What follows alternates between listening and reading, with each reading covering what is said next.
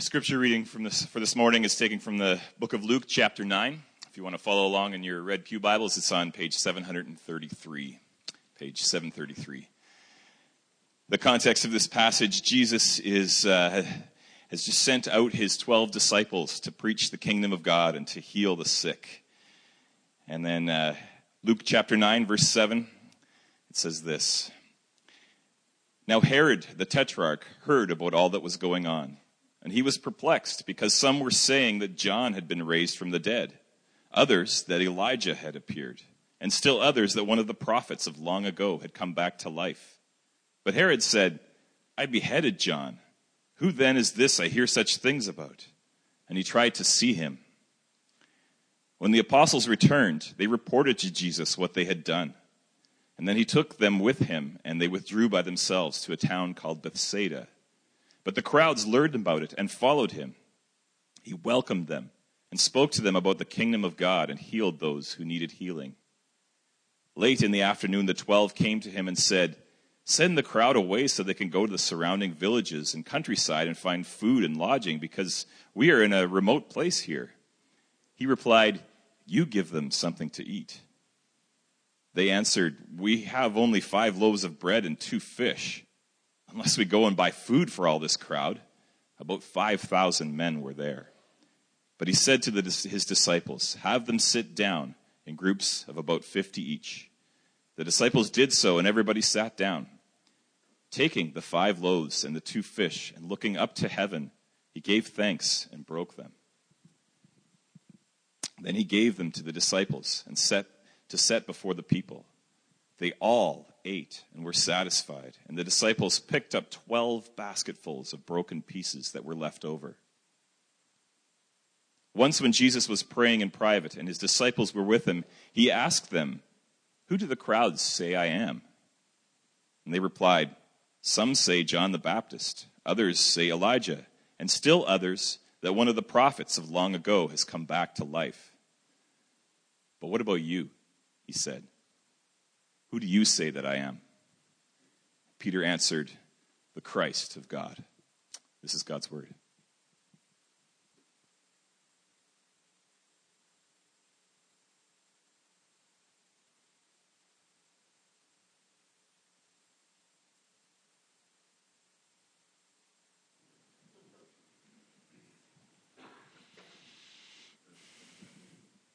Let's take a brief moment together.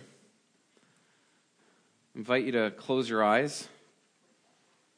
This this is the, we call it the Word of God. It's, these ancient texts are incredibly valuable uh, just on that merit alone as ancient texts. But we come this morning, we gather together this morning because we believe that they're more than that. And so let's just take a moment again to approach the living God and say, God, would you speak through these words for us this morning?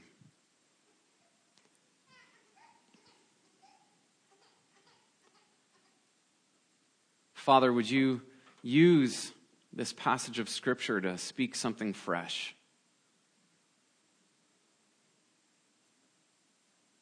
We come in faith, whether little or lots. We come in faith because you called us. None of us are here this morning by accident. And so we believe that you have a word for us this morning. And we open our hearts to you. We want to listen with ears to hear. Amen. A cool breeze was carrying through this gentle smell of hibiscus as we were sitting, waiting for our food to arrive, uh, dining in the heart of Antigua, Guatemala, uh, al fresco. You know what al fresco means? It's like outdoors in this beautiful courtyard.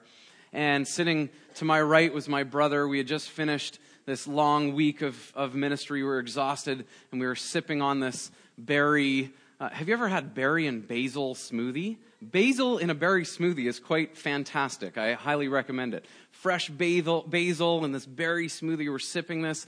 The food, we're waiting for the food to arrive. You can smell it's coming. Across the table from me are, are the leaders of the trip. And to my left is my good buddy Josh, who I helped lead to Christ and baptized. And here he is in Guatemala with me. And we're on this missions trip. And we're tired, but we just love this. Finally, the food arrives. And, and amidst you know, our our lip-smacking, nonverbal uh, expressions of how amazing this meal was, I had one of those moments. Have you ever had one of those moments where you're surrounded by friends, family, you're eating an incredible meal together, and you have this moment where, like, kind of time slows down or even feels like it stops, and you have this overwhelming sense of gratitude for your surroundings, what's around you, your friends, your family, whatever it may be, this amazing food. And I often have those moments around the table. That's just real for me. I love food. I don't know if I don't know what it constitutes to be a foodie, but uh, I kind of think I'm sort of one. Like, I there's a show on Netflix called Chef's Table, and has anybody seen Chef's Table? If if you do, you know what I'm talking about. I've had moments of emotion watching that show. uh, like, it's not because of the story is that unique. It's the artistry coming together. It's just, it's it's an amazing, I, I recommend it, actually. Uh, we call those moments, moments of transcendence sometimes. I, I've heard people who aren't people of faith at all use that word. It's like you're lifted out of the ordinary. You, your mind is open to something greater, this greater reality. You have this moment of transcendence. And in that moment, uh, an experience beyond the normal or the physical realm. We have a sense of divine pleasure. We get a little taste of heaven. And it was in that moment that I had an even greater epiphany, if you can believe it. And I realized this is not a moment of transcendence.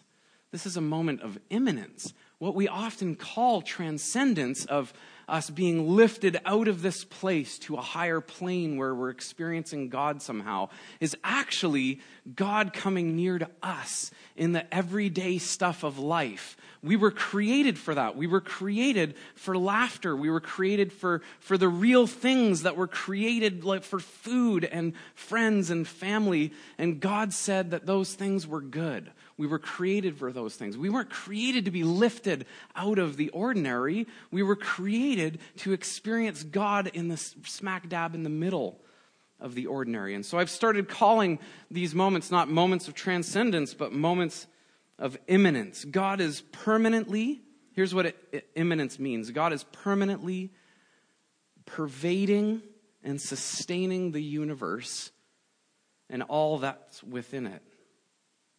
And he's here with us. He's, he is transcendent. He is above. He is beyond. And at the very same time, he's present. He's with us. And so I often have these moments of heightened awareness, even watching, watching the Chef's Table and the artistry that comes together there as tears are streaming down my face. And I'm usually eating a late night snack while I'm watching food television. Uh, I sometimes have these moments that God is present. God wants us to experience his divine presence and who he really is. And some of the most profound moments of that we see are around a table in the Bible. Jesus came eating and drinking. Some of his most profound teaching moments came around a table or through food or through food imagery that he's using. And so that's why these last few weeks and for the next few weeks, we're taking a close look in the Gospel of Luke at the meals uh, of Jesus. As we read the Gospel, we find people just like you and I, simple, everyday people who are hungering for more of the divine, who are thirsting for more of God, who and who try to fill this emptiness with things that are created. Things that either man makes or God makes, we try to fill the emptiness in our own soul with those things. And just like the people in this story this morning, they're hungry. Yeah, they're hungry. They're really hungry for food, but they're hungry for more than that. You don't follow Jesus around wilderness without having plans for dinner if you're not hungry for something greater than just bread and fish.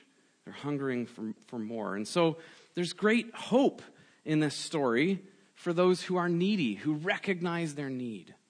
There's great hope for people who are needy and recognize that need. So two questions I want to ask Uh, I want to introduce, this is some way that you can take this home with you, this style of studying the Bible. So this morning, it's not particularly what we might call an expository sermon. I'm introducing a Bible study to you that as you're reading through a story, one of the narratives, you can ask yourself, who are we in this story? Who can I identify? What characters do I identify with in this story? So that's the first question. Who are we in this story? And the second question, who is Jesus in this story? So firstly, who are we in this story? There's really three characters to identify. And so I want to take a look at each one and how, how we might identify with them. The first one is probably one of the, the most difficult to identify. Herod the Tetrarch, option A. Herod the Tetrarch, the son of Herod the Great. Tetra, Tetrarch, tetra means four. Herod the Great split up his kingdom for his four sons. So there's four regions that each son then oversaw. And this is the one who oversaw Galilee, where Jesus spent a good majority of his time. Verse seven that says that Herod was perplexed. Herod was bothered by this guy Jesus. On the one hand, he wanted to kill him. He wanted to get rid of him.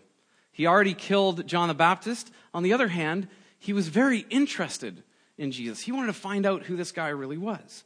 He's perplexed. He's confused. He's sometimes hostile. He's sometimes interested. Verse nine says that Herod keeps trying to see him. The N I V says that he went, he tried to see him. But the verb there is actually continual. Like, he kept trying to find a way that he could see Jesus over the course of this time. He was interested. Most scholars also comment about how he was probably guilt-ridden about offing Jesus' cousin, John the Baptist. He probably was carrying this sense of weird guilt because he knew that people liked John. He knew that people thought that John was actually a prophet of God. And so he carried this guilt with him too. He knew he was highly respected. This, of course, is the guy that we don't have a lot in common with. It's not the character that we think we identify with, but I want to take a closer look. How was Herod needy? See, Herod was the character in the story that was needy but didn't recognize his own need. Herod had a guilt complex. He heard some people say, what if this is John the Baptist come back to life? He's like, that is bad news. I just killed that guy. And so he's doing what Pharisees did with Jesus too. He's saying, well, if that's John the Baptist, I got to get rid of this guilt complex. The only way I can do that is take my guilt into my own hands and kill him again. I'm going to off him again. That's, I'm sure. So he puts a hit out on him. Jesus later, we find out later in the same gospel that Pharisees warn him, stay away from him. He's try, like Herod is going to try and kill you. And Jesus isn't even fazed by that. Jesus, uh, so, you know what chirping is? I, I play hockey, and sometimes in sports, especially for you basketball players, chirping is is when you, you say some nasty things about the other player, and you're trying to get in their head so that they get off their game. Well, one time I heard this, this uh, and sometimes they use um, very colorful uh, foul language too. That's part and parcel of it. So watching this hockey game, sometimes they mic up N H L players, and you can hear what they're saying to each other. So you're hearing their, them chirp each other, and They're they're calling each other names, and, and the best one I ever heard was this guy is skating by this older veteran player, and the older veteran player doesn't even bother. He just barely looks at him, and he says, "You're irrelevant. You're you're irrelevant in this game." I was like, "That's the best chirp I've ever heard. You don't have to swear. You just t- like you just took him completely out of the game." And that's kind of what Jesus is saying about Herod. He's like he says, "Go tell that fox, I don't care. Yeah, I'm going to continue to do what I'm doing." For the next two days, and then I'm I'm going to be raised to life after that. So so I don't care what Herod says. He's a fox, and in that in that time, that fox was actually derogatory. In English, we think fox is kind of like, oh, he's cunning, he's smart, he's wise. In that culture, in the Aramaic culture, fox was kind of like calling him a scaredy cat. He's like he's he hides in his hole. He hasn't even come out to find me. Like he's up there hiding in his palace. He he's a scaredy cat. Go tell that scaredy cat, I don't want anything to do with him. He's saying, you're irrelevant to him. And yet, here's this guy who's sitting on the throne, thinks that the world revolves around him. And Jesus is saying, you're irrelevant. You haven't even come out to bother to, to come out to see me. Herod wanted control. He was a leader in this district, but he wanted control over his personal life too. He wanted to control his own destiny. By killing John the Baptist, He he was saying, John the Baptist was was saying, your marriage is illegitimate. He was he kept calling Herod out on his lifestyle. And Herod just killed him, had him killed. Because he didn't want somebody to tell him how to live. He wanted to be in charge of his own destiny. He wanted to be the one who was on the throne. He didn't want anybody else to get in the way of his decision making. Anybody else calling him out on his life choices.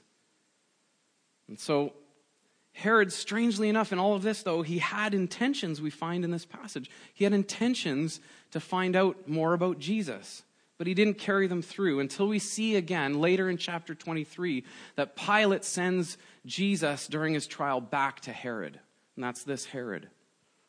And so in front of him, finally, he gets his chance. He gets his chance to see Jesus in the flesh, face to face. And what does he ask of him? He asks him to for- perform a trick, like a circus trick for him, basically. And Jesus is silent, and he doesn't do anything. He doesn't say anything. He says, I'm not going to fit what you want me to be.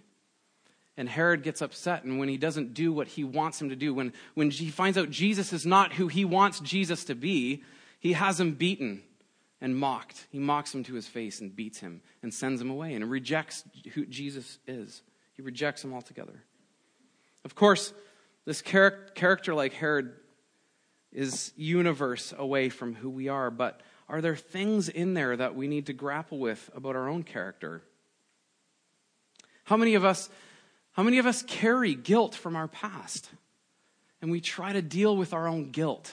We try to be the ones who are in charge of getting rid of our guilt and shame, like Herod.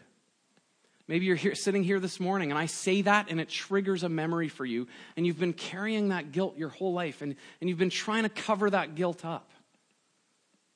You've been trying to cover it up with things that we create.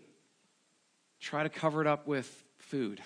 Try to cover it up with drink. You try to cover it up with shopping. We try to cover it up with entertainment. Some of us try to cover it up with religion, and so we put up on a mask, particularly on Sundays, because inside we're so guilt-ridden and we're so shameful of the things of the past. But if we put on a mask and nobody sees who we are, then we're okay. And that's what Herod is doing here. He's trying to take care of his own guilt by killing Jesus. And there's so much irony in that, taking care of his own guilt by killing Jesus, that if he just put his faith in Jesus through his death and resurrection, he would be free of his guilt forever. He's killing the one who could actually take his guilt and shame away. Like Herod, some of us might be fascinated by Jesus at one point or another and have good intentions to learn about him for ourselves, but we've never gotten around to it. We we want to know. We, we think we want to know. We have some ideas. Maybe people have told us about who Jesus is and what they think Jesus is, but we've never taken time to find out personally for ourselves. We've never taken time to go and find out, who is this Jesus? To answer that question for ourselves. Herod never got around to it. And then he never found out. And then later in chapter twenty-three, we find that Herod is face to face with Jesus. And how many of us are like that? We want Jesus to, to do what we want him to do. We want Jesus to be like who we want Jesus to be for us. But as soon as we feel like he's encroaching on, on speaking into our lives, as soon as we feel like the Bible is telling us how to live, as soon as we feel like Jesus might critique the choices that we've made, then we don't want anything to do with that.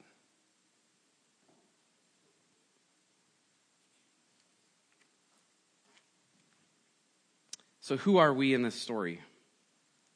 You see, when we come to Jesus, and if we can just suspend our own pride for a moment and recognize our neediness, Jesus will accept us. I truly believe that if Herod had come to Jesus, just like Nicodemus, one of the religious leaders, even though Nicodemus came in the in the dark of night, if Herod had come to Jesus with a pure heart and said, you know what, I do have a need, I know that Jesus would accept him, just like he did Nicodemus. He would have had a conversation with him. He would have received him. And so option A for us, who are we in the story? Option A is Herod. But even for folks like Herod, there's hope if we can just humble ourselves long enough to see our own need. So option A is Herod. Option B is the crowd. The crowd in our story had been following Jesus for, for some time. They were really interested in what Jesus had to say.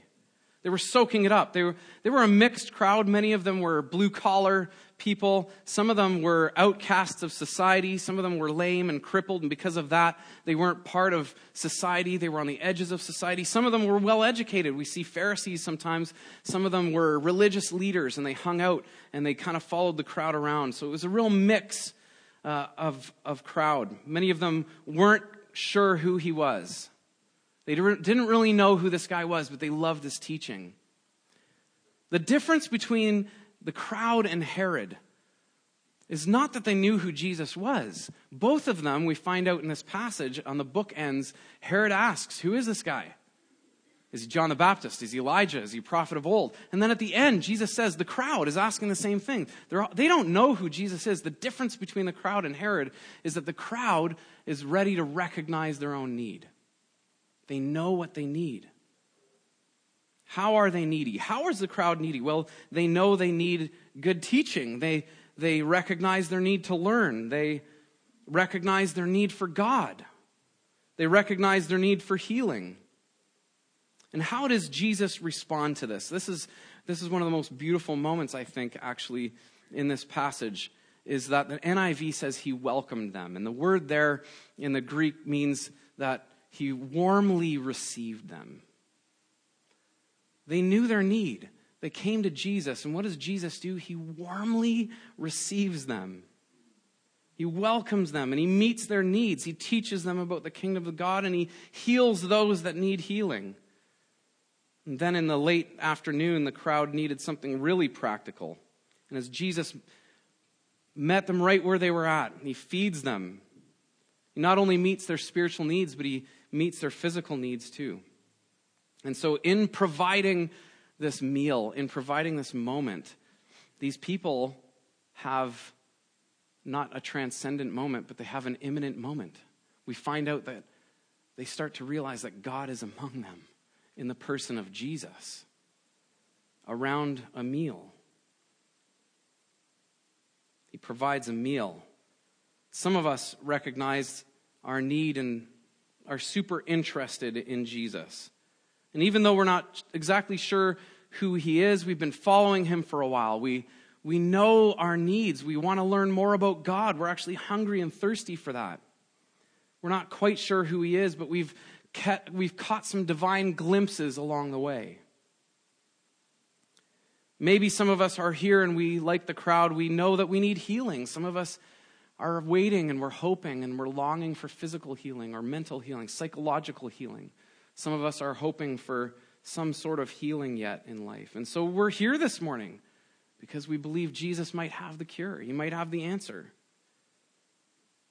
And you know what's beautiful about that? If you're like the crowd here this morning, you need to know that Jesus stops for you. Jesus was going somewhere else with his disciples, and, and, and he arrives there and hears this crowd, and Jesus stops for them. If you're like the crowd this morning, Jesus stops for you. He makes time for you. He warmly receives you. It doesn't matter if you're not quite sure who he is yet. If you come to him knowing, recognizing your need, he welcomes you warmly. And so option A is Herod. But even for hope, people like Herod, there's hope. If we can just recognize our need. And option B is the crowd. There's hope for you if you know your need, because Jesus loves to welcome people like that. Option C is the disciples. This is the third group we see in this text. In our story this morning, the disciples have gotten back from being sent out on mission together. They're, they're tired, they're exhausted. Jesus says, uh, don't bring a staff, don't bring a bag, don't bring money, don't bring a shirt with you. And he's setting them up. He sends them out to set them up, to say, you know what, you're going to find hospitality wherever you go. I want you to learn not only to give it, I want you to learn how to receive it. It's interesting. I also want you to know that I'm going to take care of you wherever you go. And so when, when, uh, When you need something, I'm going to provide it for you. And sometimes I'm going to provide it through people. That's how sometimes God provides for others. He provides it through his people. And so they were taught to, to go around on their on this mission with bringing nothing but learning to share hospitality. I can picture them coming back from this mission. They're excited. They've seen some amazing things. They've seen God at work. Like Jesus gave them the authority to cast out demons, to heal, to tell the good news of Jesus. They would have seen some amazing things. And they come back, they're excited, but they're exhausted. And they just can't wait to be together with Jesus because Jesus has told them. And they know this. Jesus builds in time with them. He actually, he's good at that. He builds in time of rest and recuperation, so they're ready for that. They know that's coming. And so they they they come back, they're ready to recoup, and they arrive to where they're going, and the crowd is waiting for them. Can you imagine you're heading up to the cottage and all of a sudden you find five thousand people waiting there for you? And the introverts in the crowd are like, you can feel that. You're, you're like, this is the worst thing that could ever happen. I'm just ready to get away and there's somebody waiting for me. There's a crowd now waiting here. We have to do something about it. And you know what Jesus does? Even though, even if you can feel their pain and you want to cry for them, Jesus welcomes the crowd warmly. Can you imagine being a disciple? You're ready to be done. You just want to hang out with Jesus. A crowd of five thousand people show up at your cottage, and Jesus welcomes them. And you're like, you got to be kidding me. And the disciples dig deep, though, and they join him in the ministry. And finally, after a long, warm, hot day in the sun, they're like, Jesus, can you send the crowd away? Like, send the crowd away. Like, I mean, because we're in the wilderness and they have nothing to eat. Like, for their sake, send them away so that they can get lodging and food. And we're exhausted. And Jesus says, you get something. You get something for them to eat. You feed them. You know the flushed emoji where the eyes are wide and the cheeks are red? Have you seen the flushed emoji? I'm, that's what their face looked like in that moment. You gotta be kidding me. Uh, like, we're, ex- uh, what? Okay, like, this is Jesus, we're following you, now what? When we were first married, Christina was second in command of a kitchen at a camp, a Mennonite camp, and it was like, because they were Mennonite, they actually, it was almost miraculous. They could make something out of nothing. It, it was... It was really quite incredible, and, and you who are Mennonites, you know that's kind of the culinary tradition. You can make something out of nothing. You can make something take, taste good out of cabbage. Like, I, how do you do that? Cabbage rolls taste good, I don't know.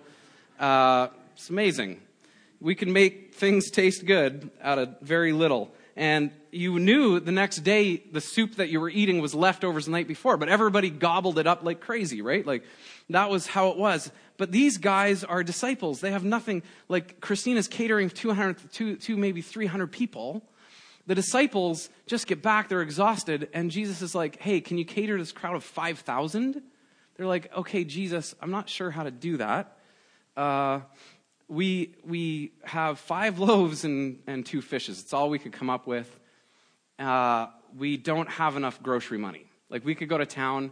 There's no way we can buy groceries for all these people. We do have money, so there's no way it's enough.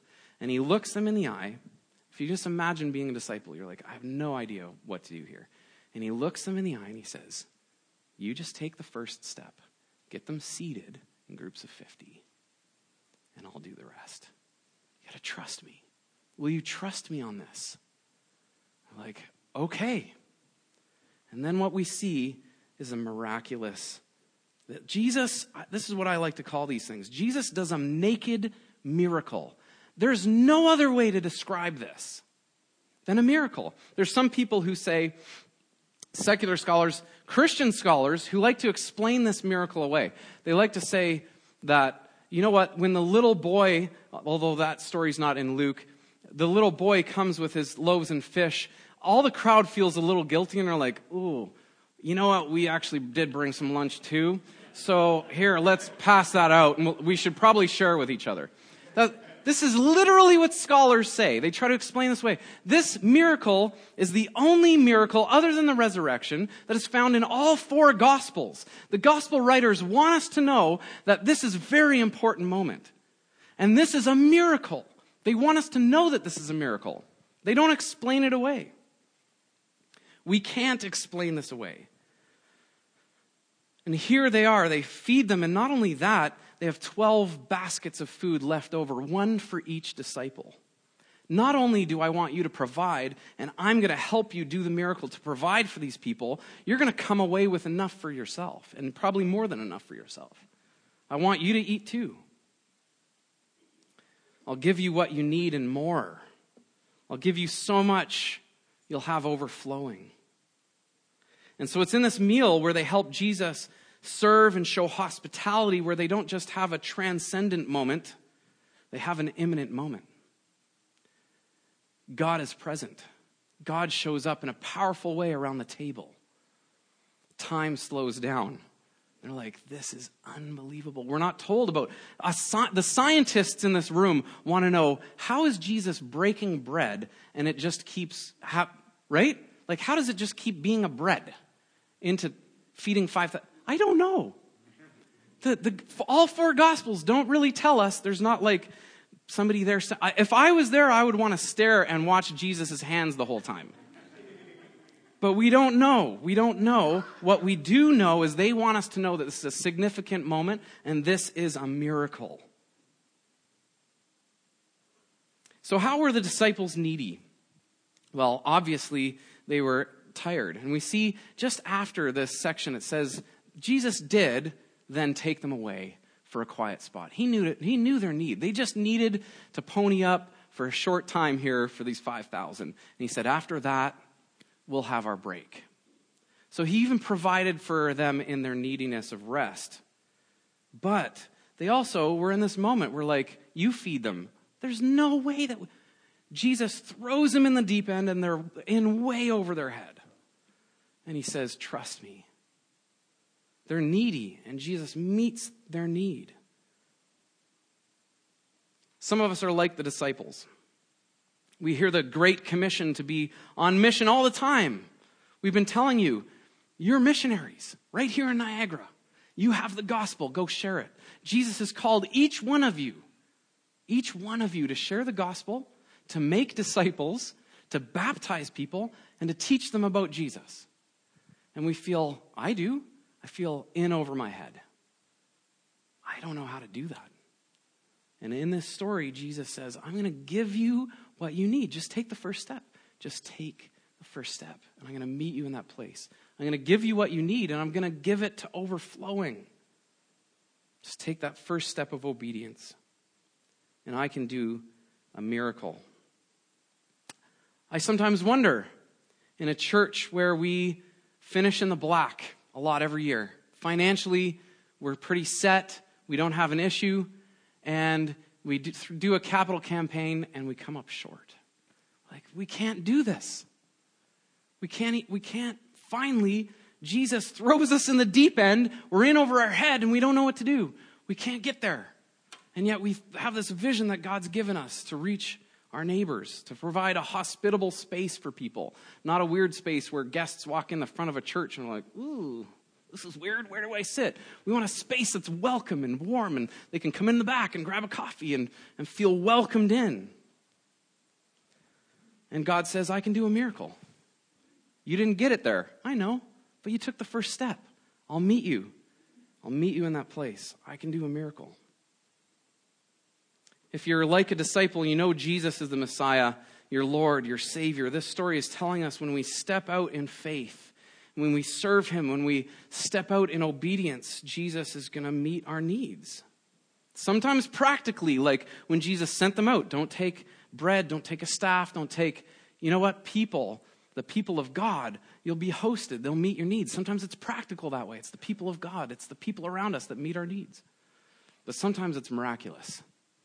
We need to know that. God will meet our needs miraculously in a way that we never imagined.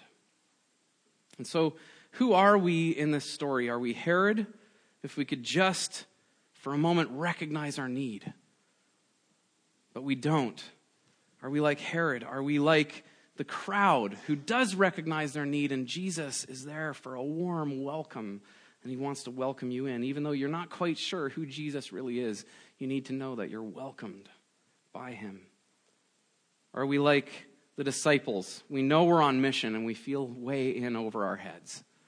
But Jesus says, I'm going to meet your need there. Just take the first step. So firstly, who are we in the story? I want you to consider that even this coming week. Who am I in this story? What do I need to grapple with? What are the principles from this story that I need to grapple with? But secondly, way more important, because the story's not about us. Who's Jesus? Who is Jesus in this story? Here in this meal hosted by Jesus, we get a glimpse of who he really is. It's not a transcendent moment. It's an imminent moment. God has come near. Jesus loves to use imagery of food around a table to speak to a greater reality of truth and what the kingdom of God is like. Herod asks it, and Jesus echoes it. Who is this Jesus? Is he John the Baptist who's come back from dead? Is, is he Elijah? Is he Moses? Who is this guy? Why are they asking those questions about these dead guys?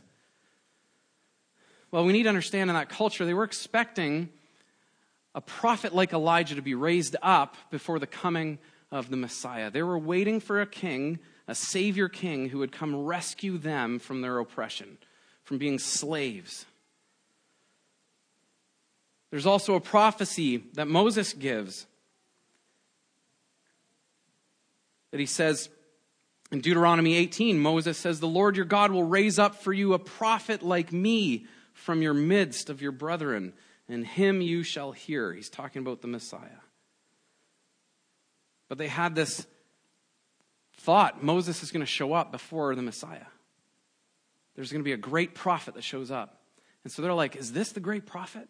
And Jesus says, actually, the miracle that Elisha did He did this amazing, Elisha did this amazing miracle where this, this widow and him were fed perpetually from flour and oil and had bread throughout the whole famine, miraculously. It's amazing. Elisha, the better Elijah, his protege, has this moment where he's supposed to feed this massive amount of troops with twenty loaves of bread, and, and the servant's like, there's no way. There's no way that these guys are going to eat that. And Elisha says, no, put it out there. God said that there's going to be more, and there's going to be to overflowing amount of food if they eat it. Elisha does that miracle. God does that miracle through Elisha. And Jesus does this miracle, and he says, I'm greater than those guys. This miracle is greater than those guys. And he and he and he he references Moses here. Here's these five thousand Israelites in the wilderness, slaves to sin. And he's the one who provides the manna. He's saying, I'm God.